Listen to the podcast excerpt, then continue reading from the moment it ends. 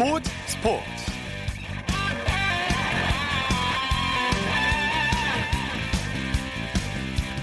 여러분 안녕하십니까? 아나운서 이창진입니다. 야구는 9회 말 투아웃부터라고 하죠. 오늘 강정호 선수가 이 말을 고스란히 입증했습니다. 강정호 선수는 오늘 밀워키와의 홈 경기에서 대타로 출전했는데요. 9회 말 솔로 홈런을 터뜨렸고요.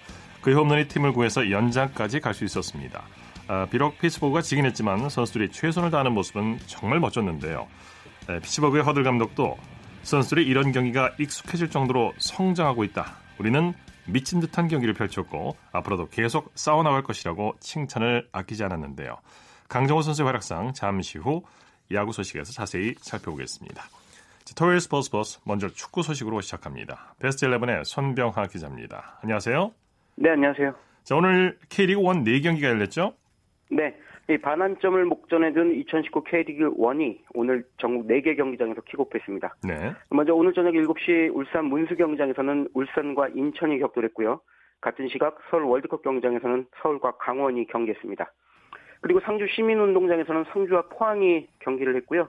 저녁 7시 30분 이 BGB 대구은행파크에서는 대구와 경남이 경기에 승점 3점을 놓고 한판 대결을 벌였습니다. 네. 먼저 울산과 인천 경기 결과부터 살펴볼까요? 네. 울산이 꼴찌 인천을 잡고 리그 선두에 다시 등극했습니다. 울산은 오늘 저녁 울산 문수경기장에서 열린 경기에서 인천에 1대 0으로 승리했습니다. 네. 울산 인천을 상대로 오늘 좀 힘든 경기였는데요. 후반 40분이 다 되도록 득점에 성공하지 못해서 0대 0 무승부로 경기를 마치는 것 같았습니다. 네. 네, 그러나 후반 40분 울산의 해결사 주니어 선수가 결승골을 터뜨렸습니다. 울산은 주니어 선수의 골로 1대 0으로 인천을 제압했고요. 승점 3점을 보태 시즌 승점 40점으로 리그 선두에 등극했습니다. 네. 아직 전북이 경기를 치르진 않았지만 어쨌든 오늘 울산이 처음으로 승점 40점을 돌파하면서 리그 선두 자리에 다시 복귀했습니다. 네. 서울에서는 상승세의 서울과 강원이 경기했죠? 네. 이 두 팀의 경기 정말 치열했습니다. 두 팀 모두 현재 좋은 흐름을 타고 있는데요. 그런 흐름을 반영하듯 치열하게 경기에서 2대2 무승부로 경기를 마쳤습니다. 네. 선제골은 서울이 넣, 넣었습니다. 서울은 전반 27분 박동진 선수가 첫 골을 넣었는데요. 그러나 강원이 바로 2대1 역전에 성공했습니다. 강원은 전반 47분과 후반 13분 거푸 두 골을 터뜨린 김지현 선수의 활약으로 승리를 목전해뒀습니다. 네, 네. 하지만 서울 후반 27분 조용욱 선수가 자신의 올 시즌 두 번째 골을 성공시키면서 두 팀의 경기 2대2 무승부로 마감됐습니다. 네. 상주에서 열린 경기 결과도 전해주시죠. 네, 이 경기 후반 추가 시간에 결과가 정해졌습니다. 이 후반 45분이 다 흐를 때까지만 하더라도 승자는 상주가 되는 듯했습니다. 상주는 홈에서 열리는 오늘 경기에서 전반 2분 만에 터진 권한규 선수의 선제골을 잘 지켜서 승리를 눈앞에 뒀습니다. 네. 네, 그러나 후반 추가 시간 포항 배슬기 선수가 패배 위기에 놓인 팀을 구했습니다. 배슬기 선수는 경기 종료 직전 프리킥 기회에서 동료의 패스를 받아서 머리로 결승골을 만들어내며 팀의 귀중한 승점 1점을 안겼습니다. 네. 대구와 경남의 경기는 어떻게 됐습니까? 네, 이 두 팀 경기 오늘 저녁 7시 30분 시작했는데요. 그래서 아직 후반전이 진행 중입니다. 후반전 막판을 향해 가고 있는 현재 스코어 1대1입니다. 오늘 선제골은 대구가 넣었습니다. 대구는 후반 2분 세징야 선수가 선제골을 넣으면서 1만 명에 가까운 홈팬들을 열광의 도가니로 밀어넣습니다. 예. 그러나 후반 23분 경남이 반격을 시도했고요. 최재수 선수가 자신의 올 시즌 첫 번째 골을 성공시키면서 1대1로 승부의 균형이 맞춰졌습니다. 네. 현재 양팀 결승골을 만들기 위해 사력을 다해 부닥치고 있고요. 현재 후반 추가 시간이 진행 중인 가운데 스코어는 여전히 1대1입니다. 네. 내일은 K리그 1 두 경기가 열리죠? 네. 일요일인 내일 수원과 전주에서 K리그 1 두 경기 열립니다. 먼저 내일 저녁 7시 수원 월드컵 경기장에서는 수원과 제주가 격돌합니다. 네. 두 팀 이번 시즌 기대만큼 좋은 성적을 기록하지 못하고 있는데요. 내일 경기에서 패하는 팀은 충격이 좀 클 것 같기 때문에 사력을 다해 승리해야 할 것으로 보입니다. 네네. 같은 시각 전주 월드컵 경기장에서는 전북과 성남이 일전을 벌입니다. 전북은 선두 자리를 다시 되찾기 위해 성남은 지난 6월에 기록한 4경기 연속 무패 행진의 좋은 흐름을 7월에도 잇기 위해서 승리가 필요한 경기입니다. 예. K리그 2에 속한 대전 감독으로 부임한 이흥실 감독 복귀전을 치르는군요. 네.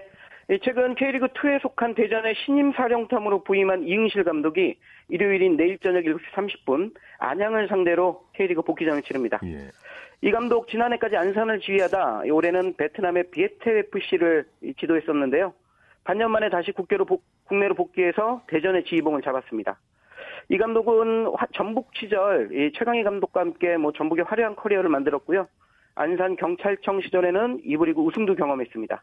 뭐 이후엔 조금 부침이 있었는데 K리그 최초의 시민 구단인 대전의 신임 사령탑으로 부임해 다시 한번 재기를 노립니다. 네네. 최강희 감독이 부임한 중국 슈퍼리그의 상하이 선화가 김시록 선수를 노린다는 소식도 있던데요. 네, 맞습니다. 뭐 아직 양쪽 구단의 공식 발표가 나온 것은 아니지만 현재로서는 상당히 유력해 보입니다. 이적 시장에 밝은 복수의 관계자가 김신욱 선수의 중국 진출을 예상하고 있습니다. 네. 김신욱 선수 현재 전북 소속으로 K리그 1에서 뛰고 있는데요.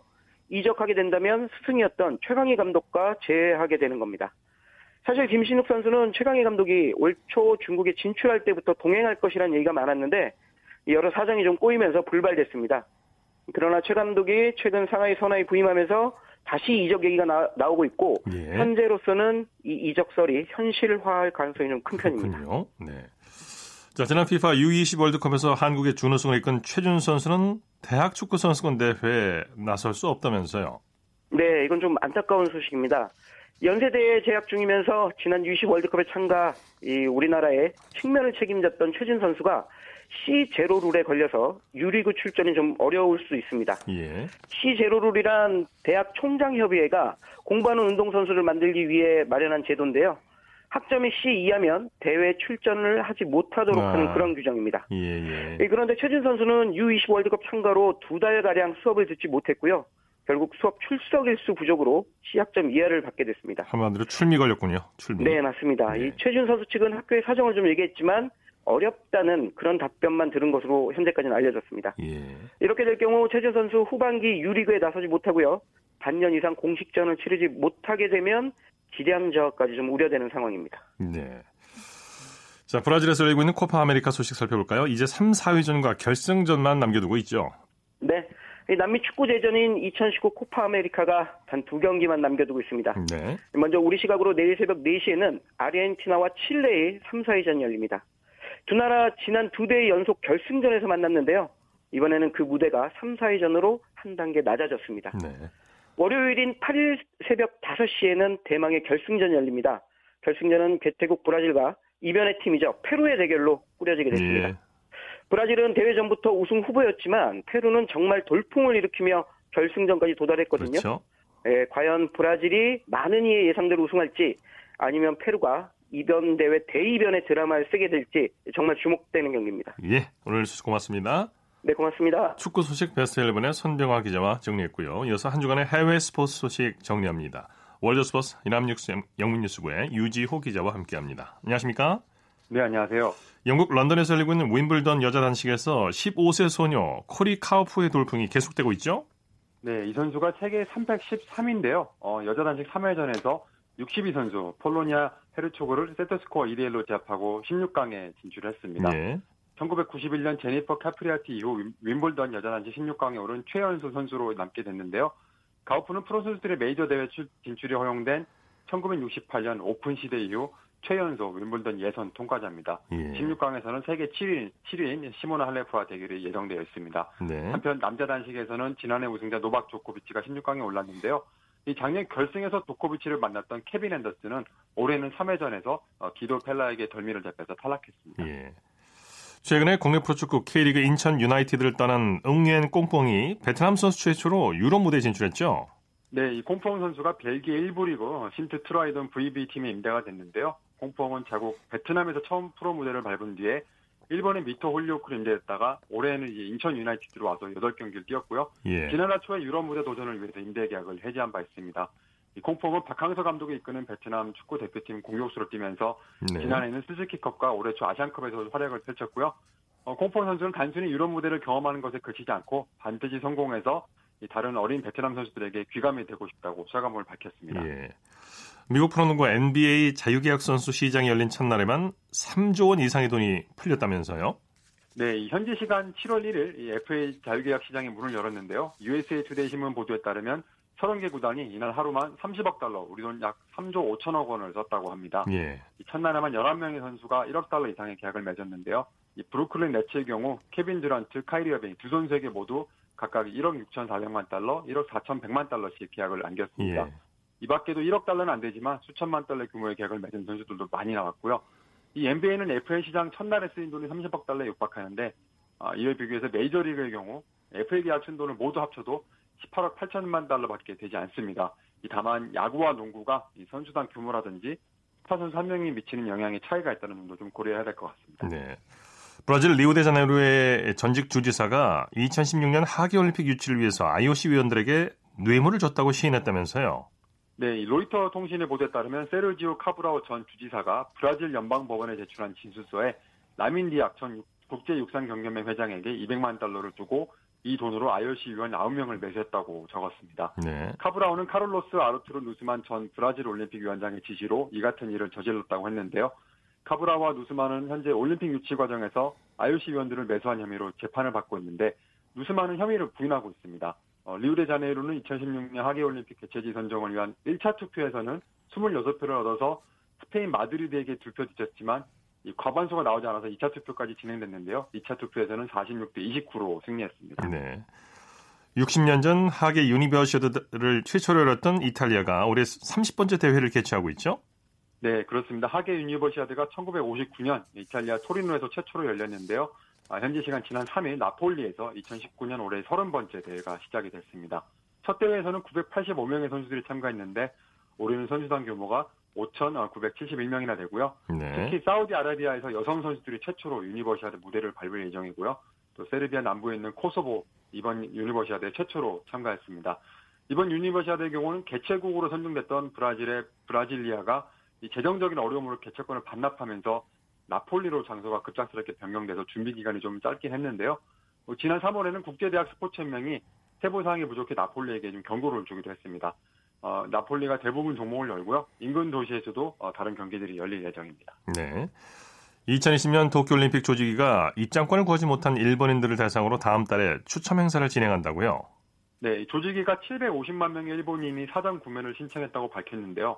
1인당 최대 30장까지 구매할 수가 있어서 어, 실제 티켓을 확보한 사람은 이보다 적고 수백만 명이 입장권을 구하지 못했다고 합니다. 예. 이 조직위가 총 780만 장의 티켓을 일단 판매를 하는데요. 이 중에 25%가 공식 스폰서라든지 올림픽 참가국, IOC 등 국제기구에 돌아가고 외국인이 25%가량 구매할 것이라고 합니다. 네. 이 입장권이 일본 국내에서도 부족한 상황이 생기면서 티켓 재판매가 늘어날 전망이라는데요. 일본은 지난달에 올림픽 티켓을 재판매할 경우 벌금 약 100만 원, 우리 돈 약 1,084만 원, 또 1년 이하의 징역에 처하는 법안을 통과시켰습니다. 네, 소식 감사합니다. 네, 감사합니다. 월드스포츠 연합뉴스 영문뉴스부의 유지호 기자였습니다.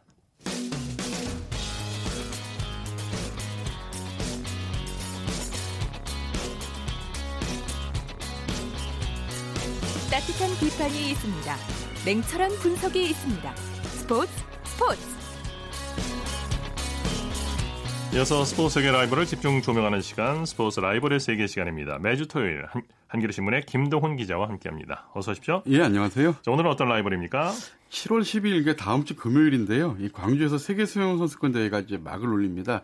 그래서 좀 준비해 봤는데요. 우리나라 선수 중에 가장 강력한 메달 후보로 기대되고 있는 김소영 선수 그리고 김 선수의 라이벌 일본의 오하시 오유 선수의 라이벌 관계를 소개해드리겠습니다. 네. 이두 선수가 여자 개인 혼영 라이벌인데요.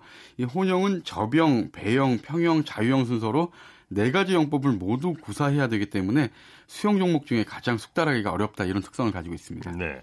자, 그렇다면 두 선수의 프로필을 간략히 살펴보죠. 우선 김서영 선수는 1994년 3월생입니다. 경기도 수원에서 태어났고요. 올해 만 25살이고요. 어, 오아시 유희 선수가 1995년생 만 24살이니까 김서영 선수가 이제 한 살 많습니다. 김서영 선수가 5살 때부터 어머니의 권유로 수영을 시작했는데요. 초등학교 6학년 때 이제 어, 자유형과 접영을 하다가 혼영으로 바꿨고요. 오아시 선수 역시 뭐 어릴 때부터 수영을 배웠는데 초등학교 3학년 때부터 본격적인 선수의 길로 접어들었습니다. 네. 김서영 선수가 경기 최고를 거쳐서 현재 경북 도청 소속인데 고2 때 2011년에 이미 국가대표에 선발이 돼가지고 지금까지 올림픽 두 번, 아시안게임 두 번 출전을 했고요. 반면에 오아시위 선수는 2017년 헝가리에서 열린 세계선수권 대회가 지금 첫 출전이었는데 하지만 작년 2018년 세계랭킹 1위, 1위까지도 올랐던 선수입니다. 예. 두 선수의 키는 다소 차이가 나죠? 예, 김소영 선수의 키가 163이고요.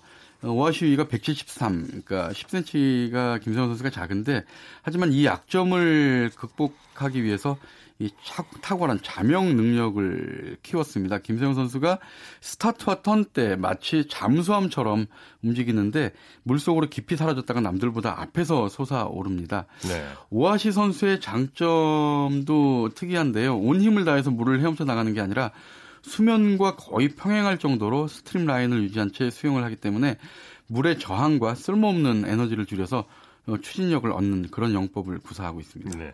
두 선수는 지난해 자카르타 팔렘방 아시안 게임에서 치열한 라이벌 대결을 펼쳤죠. 예, 여자 개인 혼영 200m와 400m에서 나란히 금메달과 은메달을 나눠 가졌는데요. 먼저 열린 게 개인 혼영 400m였는데 여기서는 오하시 선수가 4분 34초 58의 기록으로 금메달, 김세영 선수가 여기에 약 3초 정도 뒤진 4분 37초 43으로 은메달을 따냈습니다. 예. 하지만 사흘 뒤에 열린 여자 개인 혼영 200m에서는 김서영 선수가 오아시 선수를 제치고 금메달을 따냈는데요. 그때 기록이 2분 08초 34, 오아시 선수가 2분 08초 88, 약 0.54초 차이로 제치고 어, 대회 신기록으로 금메달을 목에 예, 걸었습니다. 예. 김서영 선수는 이번 광주 세계 수영 선수권 대회에서 한국의 유일한 메달을 안겨줄 선수로 기대되고 있죠. 예, 그렇습니다. 김서영 선수가 작년 8월 자카르타 팔렘방 아시안 게임에서 이 금메달을 딴 게 여러 가지 의미가 있는데 특히 이제 일본과 중국이 지배하는 아시아 수영 무대에서 한국의 아시안 게임 8년 만에 금메달을 안겼고요. 그리고 또 여자 개인 혼용으로 따지면 1982년 뉴델리 아시안 게임 때 최윤희 선수에 의해서 36년 만에 금메달이었습니다. 네. 이 김서영 선수가 올해 광저우와 부다페스트에서 국제수영연맹 챔피언스 경영 시리즈 1, 2차 대회가 열렸는데 여기서 개인 혼영에서 연달아서 은메달을 따냈거든요. 네. 그러면서 이번 광주 세계 수영 선수권 대회 우리나라의 유력한 메달 후보로 기대를 받고 있습니다. 예. 오하시 유이 선수는 어떤가요? 첫 세계대회 출전이 이제 2017 헝가리 부다페스트 대회라고 말씀드렸는데 이때 이제 일본 신기록으로 은메달을 따내거든요. 그러니까 금메달을 딴 선수가 헝가리의 호스주 선수인데 기록 차이가 0.91초 차였습니다. 네. 특히나 이 대회에서 준결승에서 8위를 기록해서 막차로 결승에 올랐는데 결승에서 은메달을 따내는 저력을 보였습니다. 네. 여자 개인 혼영 200m에서 김세영 선수가 메달을 딸 가능성은 얼마나 되나요? 우선 이제 김세영 선수의 올해 여자 개인 혼영 200m 기록이 어, 2분 09초 97로 7위거든요. 오하시 선수는 3인데요. 김세영 선수가 손이만 따지면 좀 메달 꿈과는 멀어 보이는 게 아닌가 하지만 올해 그 세계 랭킹 3위 오하시부터 7위 김세영 선수까지 5명이 2분 09초 때 몰려 있, 거든요 그래서 입상 확률은 뭐 충분하다 이렇게 볼 수 있는데 이 김세영 선수가 작년 아시안 게임 때 최고 기록이 2분 08초 34거든요. 근데 이 기록이 리우 올림픽 금메달리스트 호스주 선수, 헝가리 호스주 선수가 2분 08초 28 거의 차이가 안 나거든요. 그리고 올해 세계 랭킹 2위가 캐나다의 그 시드니 피크램이라는 선수인데 이 피크램 역시도 2분 08초 61. 따라서 2분 08초 대에만 들어온다면 그러니까 작년 어, 아시안 게임 정도의 기록만 낸다면 충분히 메달 가능성이 있다 이렇게 예. 볼수 있습니다. 변수는 이제 체력이라면서요. 왜냐면요. 세계 선수권 대회는 예선전에 이어서 결승전을 이렇게 펼치는 게 아니라 이 예선, 준결승, 결승 이렇게 세 번이나 레이스를 펼치거든요. 예. 그래서 이제 체력이 좋은 선수가 유리할 수밖에 없는데 김서영 선수가 그 동안에 서킷 트레이닝이라든가 웨이트 트레이닝 굉장히 그 체력 훈련에 힘을 쏟았기 때문에 좀 기대를 해볼 만합니다. 네. 두 선수가 출전하는 경영 종목은 언제 열리나요? 이번 광주 세계 수영 선수권 대회는 다음 주 금요일에 개막하지만 대회 초반에는 뭐 다이빙이라든가 아티스틱 수영, 오픈, 오픈워터 수영 이런 게 이제 대회 초반에 열리고요. 예. 김서영 선수가 출전하는 경영 종목은 대회 후반부 7월 21일부터 시작이 됩니다. 네. 자, 오늘 말씀 고맙습니다. 예, 감사합니다. 스포츠 라이벌의 세계 한겨레 신문의 김동훈 기자와 함께했습니다.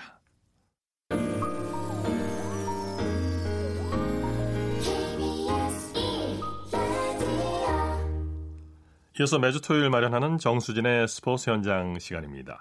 럭비는 리우 올림픽에서 정식 종목으로 채택됐고요.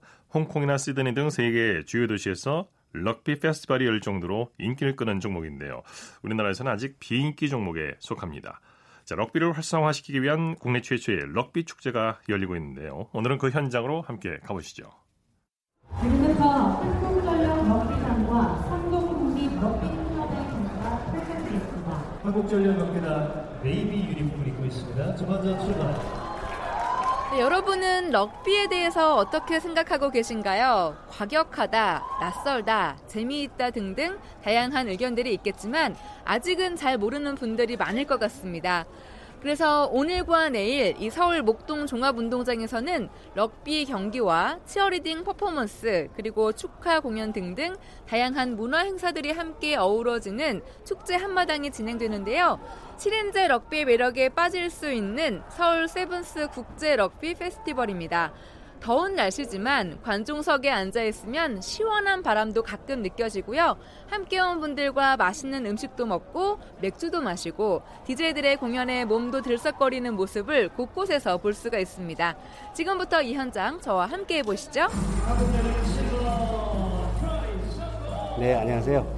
저는 서울시 럭비협회 사무국장 이강석입니다. 홍콩에 홍콩 세븐스라는 7인제 대회가 있습니다. 그 홍콩 세븐스에서 모티브를 따와서 서울에서 세븐스 대회를 육성을 해서 스포츠 관광 패러다임을 제시를 하면서 럭비 저변을 넓히고 싶어서 이 대회를 마련했습니다. 럭비가 나름 다이나믹하고 exciting한 종목인데 위험하다라는 선입감에 서 경기를 보러 오는 관중이 없었는데 이번 대회는 중간에 브레이크 타임 동안에 공연을 하면서 럭비를 모르는 분들도 럭비 를 보실 수 있는 기회를 만들려고 준비했습니다. 럭비 7인제는 아시안 게임과 올림픽 정식 종목인데 15인제 경기를 많이 하다 보니까 7인제 경험이 좀 부족하죠. 그래서 일부 국가대표 선수들은 국제적인 경쟁력을 갖고 있지만 나머지 선수들은 7인제 경험이 부족해서 그 홈에서 국제대회를 개최함으로 인해서 실력 향상을 할 수 있는 기회를 마련해 주겠다는 거. 두 번째 목표는 해외 팀들에게는 대한민국 럭비를 소개할 수 있는 기회를 그래서 이번 국제대회를 통해서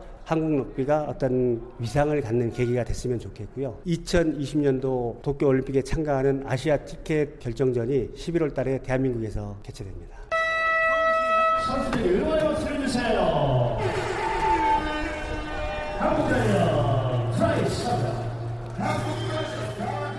네, 이번 행사가 국제 대회인 만큼 한국을 포함해서 홍콩, 말레이시아, 중국 등 6개 나라에서 일반부 8개 팀, 대학부 8개 팀, 이렇게 16개 팀이 참가했는데요. 먼저 한국 선수를 만나보려고 합니다. 한국전력공사 주장을 맡고 있는 유철규입니다. 방금 첫 번째 경기 끝난 거죠? 네, 맞습니다. 네. 중국 팀이 지역 대표팀인데도 그 안에 대표팀 출신들이 6명이나 있고 그래서 많이 긴장했는데 첫 트라이부터 잘 들어가서 쉬운 경기 했던 것 같습니다. 48대 0이에요. 네.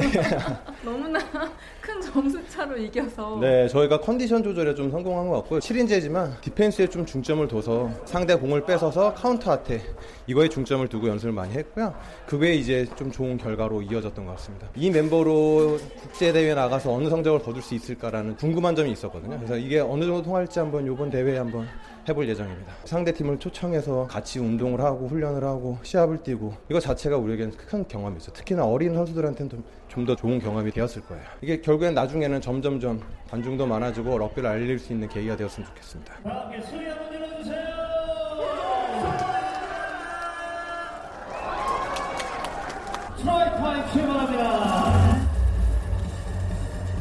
네, 이번에는 지금 막 경기를 마친 홍콩 세븐스의 선수를 만나보겠습니다. I am Mac Kwai Chung, MK. Uh, I'm 22 years old. I play rugby about. 이름은 마콰이 청이라고 하고요. 22세라고 합니다. I feel good to play with different team and come from different country. And 지금 일단은 그 다양한 국적의 그 선수들과 다양한 팀들과 경기를 할 수 있게 돼서 너무 기쁘다고 하고요. 최선을 다해가지고 임하고 싶다고 합니다. 말레이시아 팀하고 네. 경기를 해서 28대 0으로 이겼단 말이에요. 근데 말레이시아 팀도 제가 알고 있기로는 아시아 예선에 함께 할 팀이라서 지금 경기를 이긴 것이 또 아시아 예선에 대한 어떤 또 기대를 갖게 된 건 아닌가 싶기도 하거든요. Today's match is 일단은 지금 말레이시아 팀과 그 경기를 함으로써 좋은 경험을 얻게 됐고 앞으로의 경기에 대해서도 자신감을 얻을 수 있는 계기가 되었다고 생각한다고 합니다. 또한 여기 다른 아시아 팀들도 많이 있어서 경기를 하는 데 있어서 도움이 많이 될 거라고 생각한다고 합니다. 한국 팀 같은 경우는 이제 빠르고 기량도 기본기가 잡혀 있는 그러니까 좀 체력이 잡혀 있는 팀이기 때문에 홍콩 팀 쪽에서도 최선을 다해 가지고 임하려고 생각하고 있다고 합니다. So you think you're confident against uh, fighting against Korean team?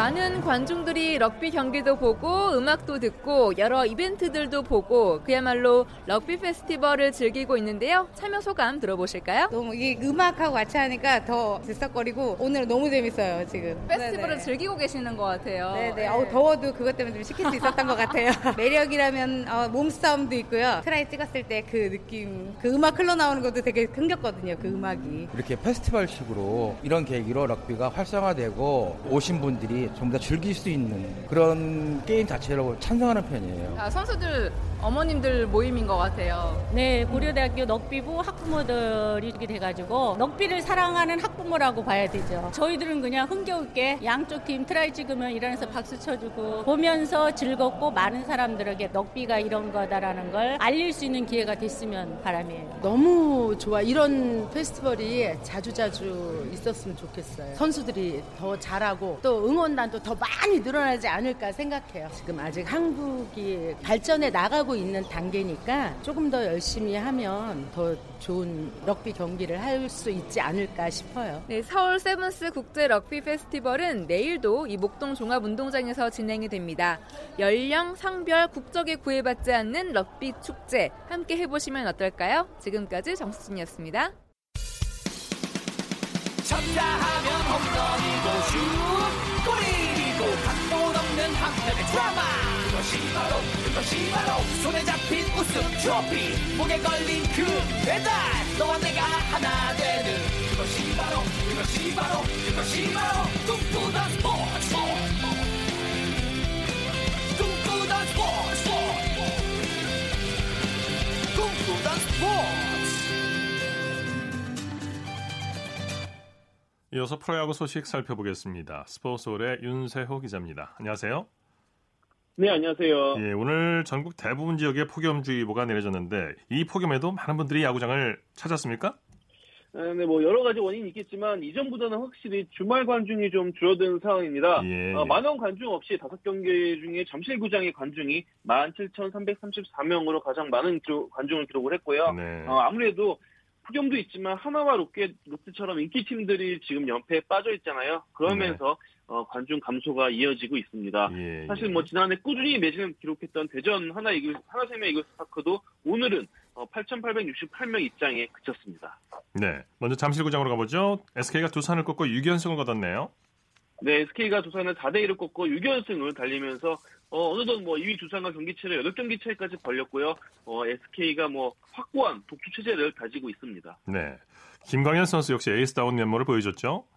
네, 오늘 김광현 선수가 통산 130승째를 거뒀고요. 그러면서 올 시즌 전구단 상대 전구단 상대 승리 또한 성공을 했습니다. 예. 10경기 연속 퀄리티 스타트까지 기록을 했는데요. 오늘 6과 3분의 2이닝 5피안타 1볼넷 6탈삼진 2실점 1자책점으로 시즌 11승을 거뒀습니다. 뭐 네. 그야말로 김광현 선수다운 그런 결과를 만들어냈습니다. 네. 타선에서는 고종욱, 이재원 선수가 맹활약했죠? 네, SK 고종욱 선수 4타수 4만타로 오늘 뭐 팀 공격을 이끌었다고 해도 과언이 아닐 것 같고요. 2루타를 두 개나 터뜨렸고 득점을 또 두 번이나 올렸습니다. 네. 이재원 선수 또한 3타수 1안타 2타점을 기록을 하면서 어, 오늘 뭐 김가현 선수가 마운드에서 자기 역할을 다하고 고종욱 선수와 이재원 선수가 타선에서 활약한 그런 경기였습니다. 네. 기아는 LG에게 완승을 거뒀네요. 네, 기아가 어제에 이어서 오늘도 LG에 7대 0으로 승리 거뒀습니다. 네. 어, 사실 기아가 시즌 개막전 상대로 LG를 만났고 LG전 5연패를 올 시즌 시작을 했어요. 하지만 잠실 지난 잠실 경기부터 승리 쌓으면서 다시 LG전 4연승으로 반전을 이루고 있습니다. 네. 은퇴를 앞둔 기아의 이범호 선수 결승타를 터뜨렸죠? 네, 이범호 선수 오늘 7번 지명타자로 선발 출장을 했는데요. 2회에 결승 타점을 올리면서 역시 뭐 베테랑의 그런 저력을 보여줬습니다. 네. 어, 상대 투수 차우찬 선수의 빠른 공 공략을 했는데 어, 이범호 선수 은퇴를 선언을 했지만 여전히 빠른 공을 잘 치는 음, 건재한 모습을 보여줬고요. 이범호 선수 외에도 어, 기아는 터커 선수가 3회 솔로포 포함 시즌 3홈런을 기록을 했고 최형우 선수도 5회 3점을 치면서 좋은 활약을 보여줬습니다. 네. 기아 이우성 선수가 트레이드 당일 선발 출장에서 눈길을 끌었죠? 네, 오늘 기아와 NC의 어, 트레이드가 성사가 됐는데요. 기아는 NC에 외야수 이명기 선수를 보내고 NC는 기아에 또 외야수 이우성 선수를 보내는 트레이드가 성립됐습니다. 그러면서 어, 창원에 있던 이우성 선수가 오늘 갑자기 광주로 향하게 됐는데요. 어, 이우성 선수 오늘 5시쯤에 이제 광주 기아 챔피언스 필드에 도착을 했고요. 6시에 이제 경기에 나섰습니다. 어, 중견수로 네. 선발 출장을 했는데, 어, 유니폼을 새로 제작해야 됐기 때문에 처음에는 다른 선수 유니폼을 입고 있었다가 5회 자기 유니폼을 입고 어, 경기에 나섰습니다. 네. 기아 선발 윌랜드 선수가 자신의 최고의 투구를 선보였죠? 이제 사실 오늘 기아 LG전에서 가장 좋은 활약을 펼친 선수는 조 윌랜드 선수가 아닐까 싶어요. 기아 선발 선수 윌랜드 선수가 오늘 7이닝 동안 안타 2개만 맞았고요. 무실점을 하면서 시즌 5승을 거뒀습니다. 네. 이번에는 고척 도움구장으로 가볼까요? 키움이 롯데를 꺾고 3연승 거뒀네요.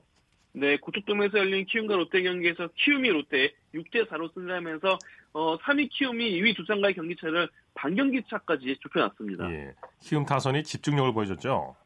네, 어, 김하성 선수가 경기 초반에 롯데 수비 실수를 간파하고 어, 결승 득점을 올렸고요. 또 송성문 선수가 또 활약을 하면서 오늘 키움은 어, 타선에 있는 선수들이 고른 활약을 펼치면서 그리고 좋은 주도 플레이를 보여주면서 롯데를 꺾을 수 있었습니다. 네, 대타로 출전한 이정후 선수가 좋은 활약을 보여줬어요.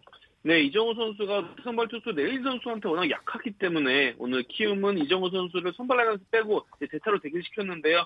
6회 말에 1사 2, 3루 찬스에서 대타로, 대타로 이정후 선수가 나왔고요. 기대했던 대로 2타점 적시타를 날리면서 이정후 선수가 대타로서도 자신의 가치를 증명해 보였습니다. 네. 키움 선발 브리검 선수 호투했죠? 네, 오늘 브리검 선수도 6과 3분의 이닝 동안 99개의 공을 던졌고요. 어, 안타를 좀 많이 맞았습니다. 9 피안타를 기록을 했지만 그래도 4실점, 2자책점으로 자기 역할을 다 하면서 올 시즌 여섯 번째 승리를 거뒀습니다. 네, 롯데는 오늘도 실책이 많이 나왔죠? 네, 롯데가 수비에서 실책이 계속 나오고 있는데요. 어, 그러면서 사실 안 줘야 될 점수를 계속 주고 있어요. 어, 네. 상대 주루 플레이, 적극적인 주루 플레이를 의식한 듯 더 수비 실책이 많이 나오고 있는 모습인데, 어, 롯데로서는 지금 이 수비 문제를 해결하지 못하면은 반등은 요원할 것 같습니다. 예. KT와 한화의 경기는 연장에 접어들었죠? 네, 아, 정말 가장 뜨거운 경기가 오늘 어, KT와 하나의 경기가 아닐까 싶은데요.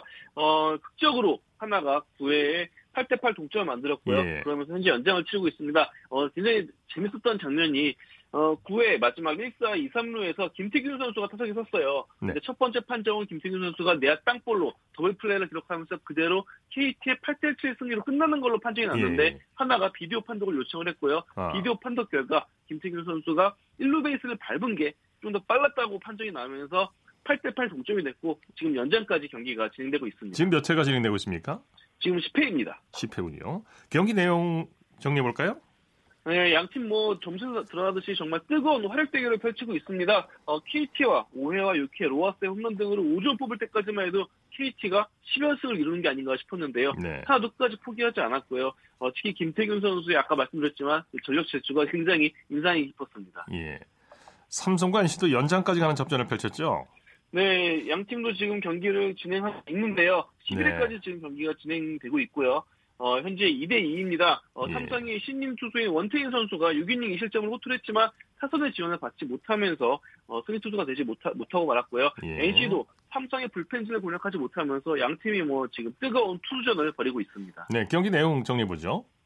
네, 뭐 2대 2에서 점수 드러나서 투전이 지금 진행되고 있고요. 어, 원태인 선수가 6이닝 동안 98개 공을 던지면서 2실점밖에 하지 않았습니다. 어, 지금 뭐 원태인 선수도 지금 LG의 정우영 선수와 함께 신인왕 경쟁을 뜨겁게 펼치고 있는데요. 오늘 호투로 인해서 뭐 정말 신인왕 경쟁은 점점 더 뜨거워질 것 같고요.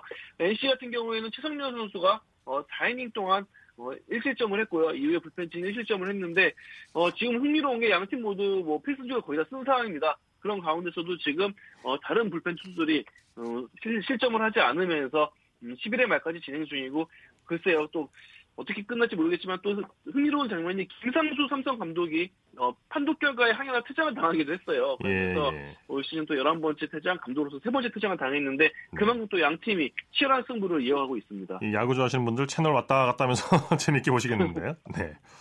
자, 두산의 케이블 리그 최초로 퓨처스 리그 홈 경기 전 경기를 중계했다면서요.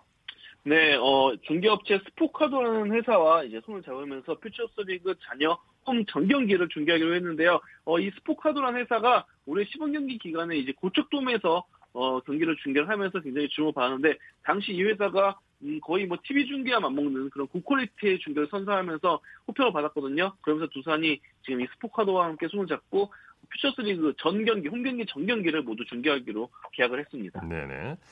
자, 이번엔 코리안 메이저리그 소식 살펴보죠. 오프닝에서 잠깐 얘기했는데 강정호 선수가 극적인 동점 홈런을 터뜨렸어요. 네, 강정호 선수가 지금 기회가 굉장히 적은 가운데서도 장타 본능을 과시하고 있습니다. 오늘 미러키 홈 경기에서 6회 말에 베테랑 출장에서 이제 교체 출장을 했는데요. 9회 경기를 연장으로 끌고 가는 동점 솔로포를 기록을 했습니다. 예. 어, 오늘 3타수 1안타를 기록했는데 최근 3경기 연속 안타 쳤는데 이 안타가 다 장타예요. 어, 네. 3경기 중에 선발 출장은 단 한 경기밖에 없었음에도 불구하고 계속 장타를 생산하면서 강정호 선수가 마치 뭐 무력 시위를 하는 것처럼 자신의 저력을 보여주고 있습니다. 예, 예. 추신수 선수도 홈런포를 가동했죠?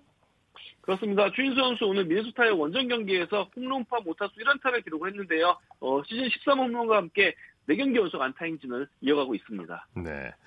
자, 류현진 선수에 대한 칭찬이 연일 쏟아지고 있어요.